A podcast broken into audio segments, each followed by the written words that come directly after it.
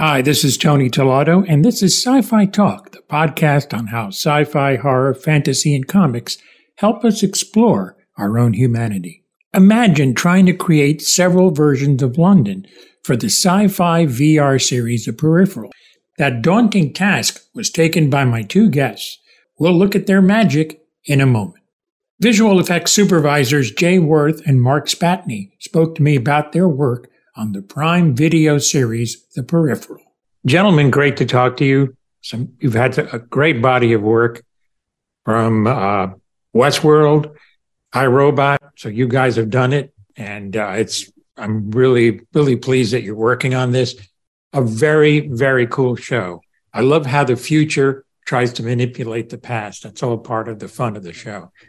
We'll talk about a few things that are curious, but doing London in the future, talk about, I mean, visually, very impressive. I have a big screen too.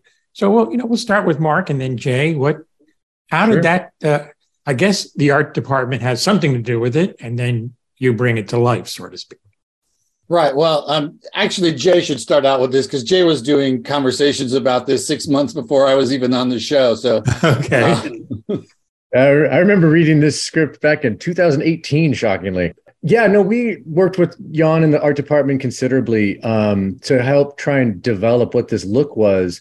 But we honestly, we were struggling with what the iconic air scrubber vibe was going to be for this show, you know, all the way through production. I mean, Mark, we didn't even figure this totally thing out until after we finished shooting, right? And right, it yeah. really was this combination of trying to it was interesting how hard it was to be honest right? Like because you, you kind of go down as should it be organic? Should it be like what is this thing that's going to be interesting? Tell us what it is. Still feel like london but at the same time be unique enough to be a signature element of the show. And it was honestly some of the concept work that a company called tendril did you know a long time ago um, as we were trying to figure out what the overall tone would be even before we started production. And we kept coming back to this one image of the david kind of encapsulated in these greebles.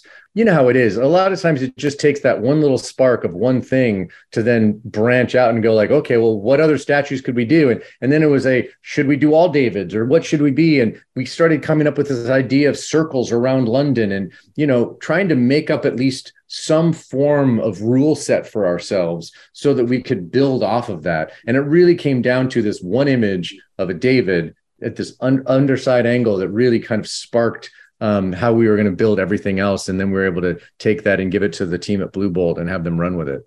Yeah, it was and, fantastic.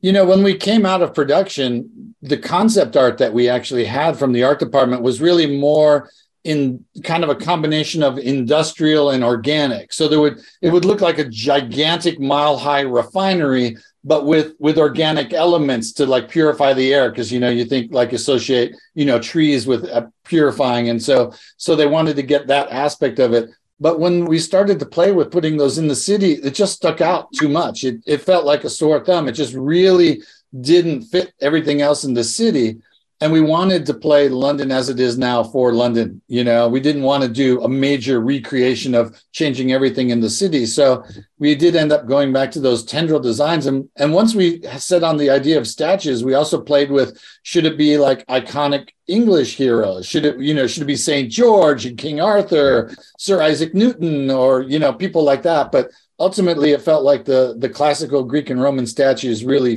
fit the the architecture of the city best of anything. Mm. And it was interesting. One of those things about the uh, the concept art that we were getting before we, you know, as we were finishing production, it was interesting. It, it, was definitely a case that the concept art looked really cool, and we started to put that into our plates, and it just didn't work. Do you know what I mean? It was one of those yeah. things where sometimes that really can be that launching point, and sometimes it's like, oh wait, that that fell apart when we actually built it in the way we need to build it and created a real sculpture and a real statue and a real thing. It was like, well, you know and that's where we are thankfully able to have time to pivot and and create something that ended up feeling kind of like a signature for the show. Got to talk about the stealth the stealth car. That is the coolest. Any one of you or both of you please jump in and and, and talk about that. That was that was really really cool. We should all have one but actually pretty dangerous if we did probably. Yeah. Well there's that. You know that was it's it's always one of those things right where you you see something written and we've all seen version, versions of this you know how i won't say a 100 times but a lot of times right? And you always come back to some of the similar things. It's like well we want it to feel like predator but not like that. You know we want it to feel like this but not like that. So it's always i always just find one of the fun things about our jobs is just to try and figure out what that new thing we can add to it and what that layer is to it that we can really you know figure out a way that it doesn't feel like a wipe that it doesn't feel like what it is and it was interesting like honestly it was it was something as simple as dealing with the surface planes and the reflectivity mixed with breaking the car into chunks that we were able to do this. Like in the day we probably would it would have been more of a simple wipe.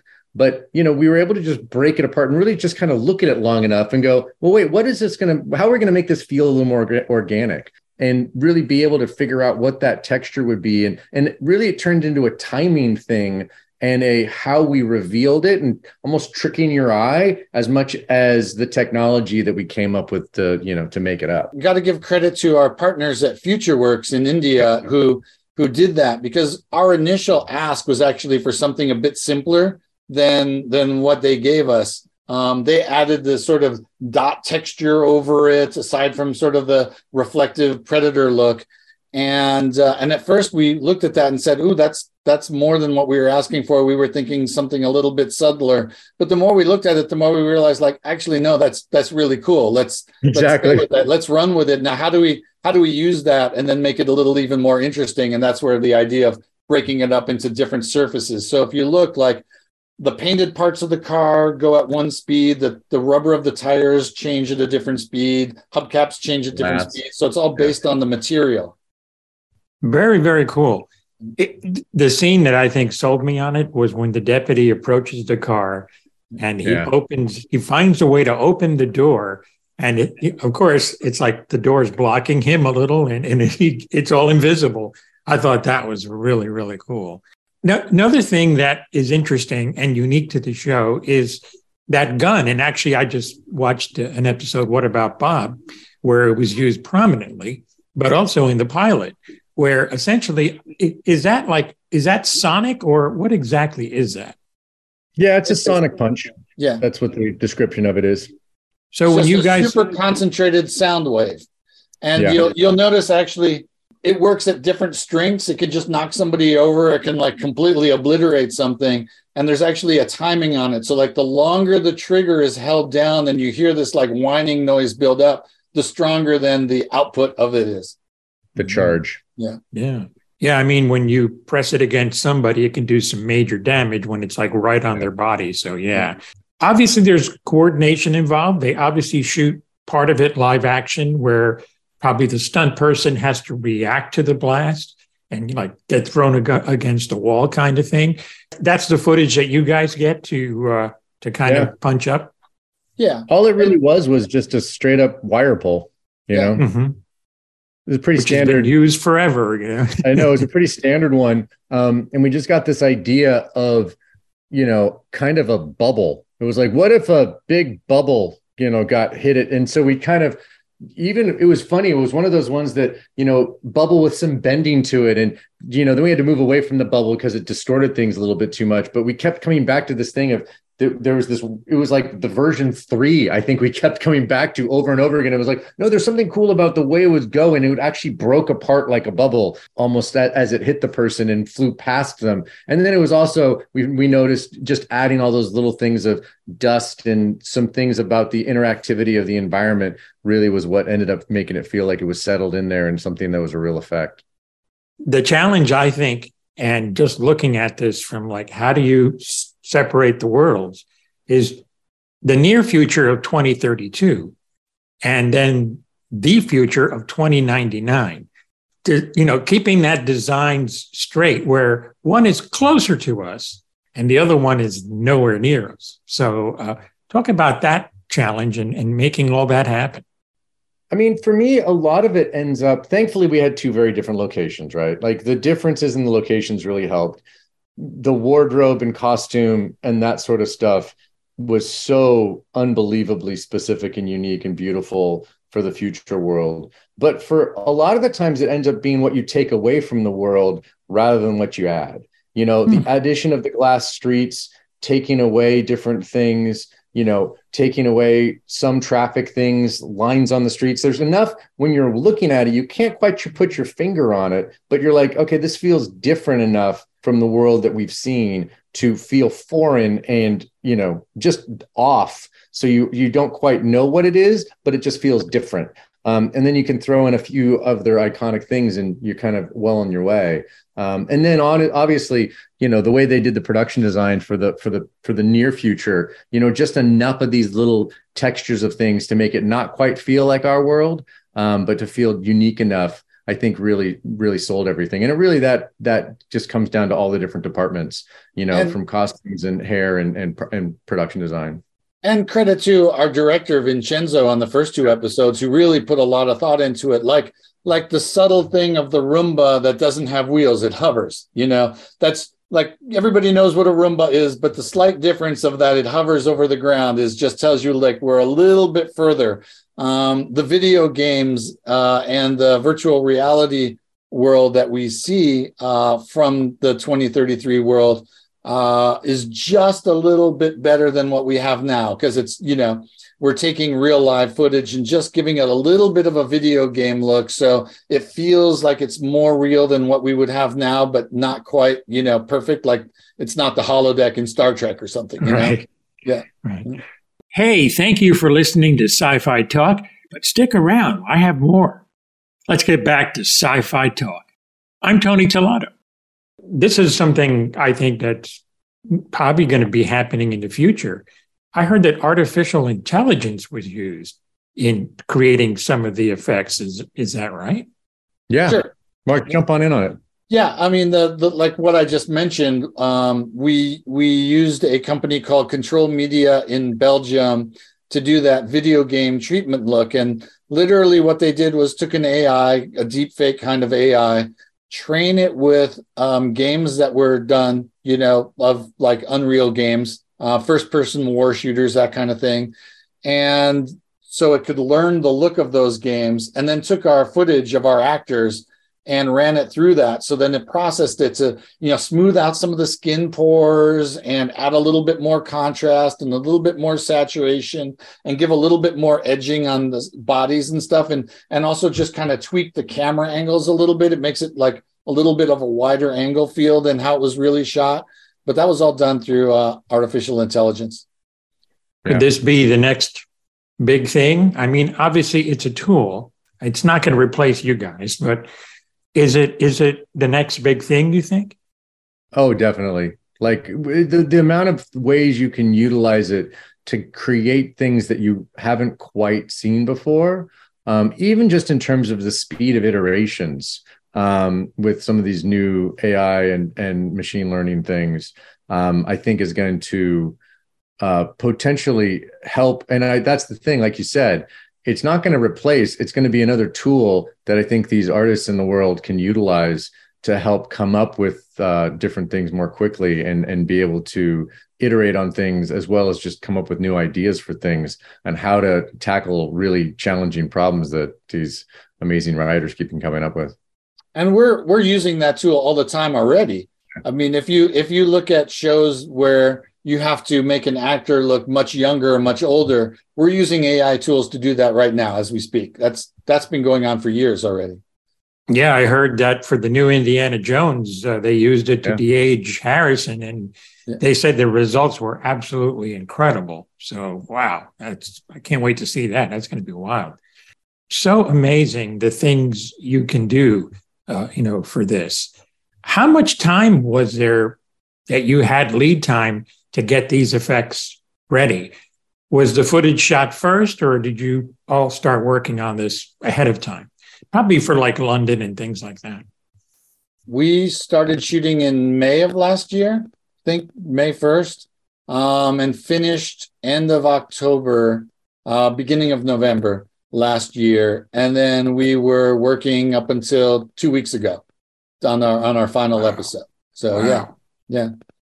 So it was almost a year of post production on this. Wow. It shows. I mean, there's a lot of good work in there, no doubt about it. Another thing to credit you guys is the London of 2075. Just deconstructing everything. that was really cool. Talk about that. That was uh, that was some like good apocalyptic uh, kind of footage there.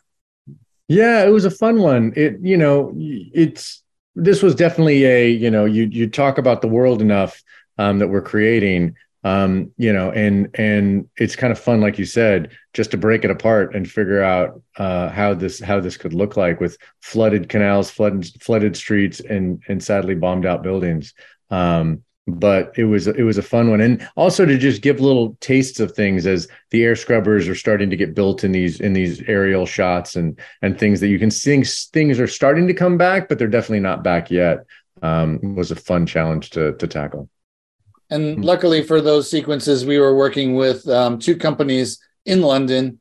So, for example, when we had to do our scene that was the the young Wilf and young Aelita outside Parliament Square, you know, they were actually able to go to the location, shoot stills, get good scans of everything to build our models from, and and work from there. And it, it helped a lot.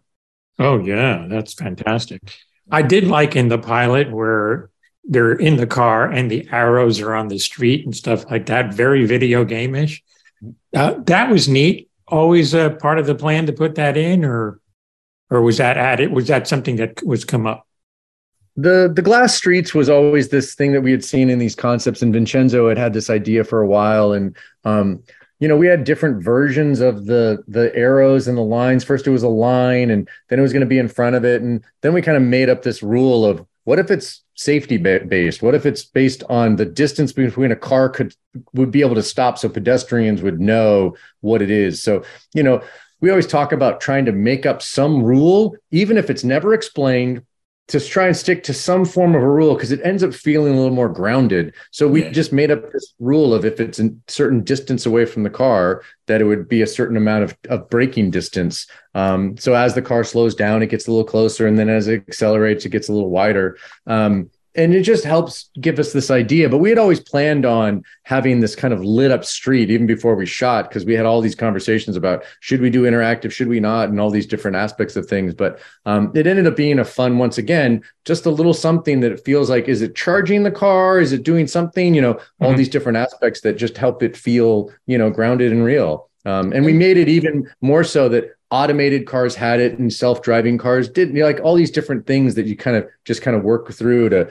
to figure out what what what what you should do with different aspects of things. And you know we didn't do it in every street um, but we just did it in main thoroughfares to give it a little extra texture.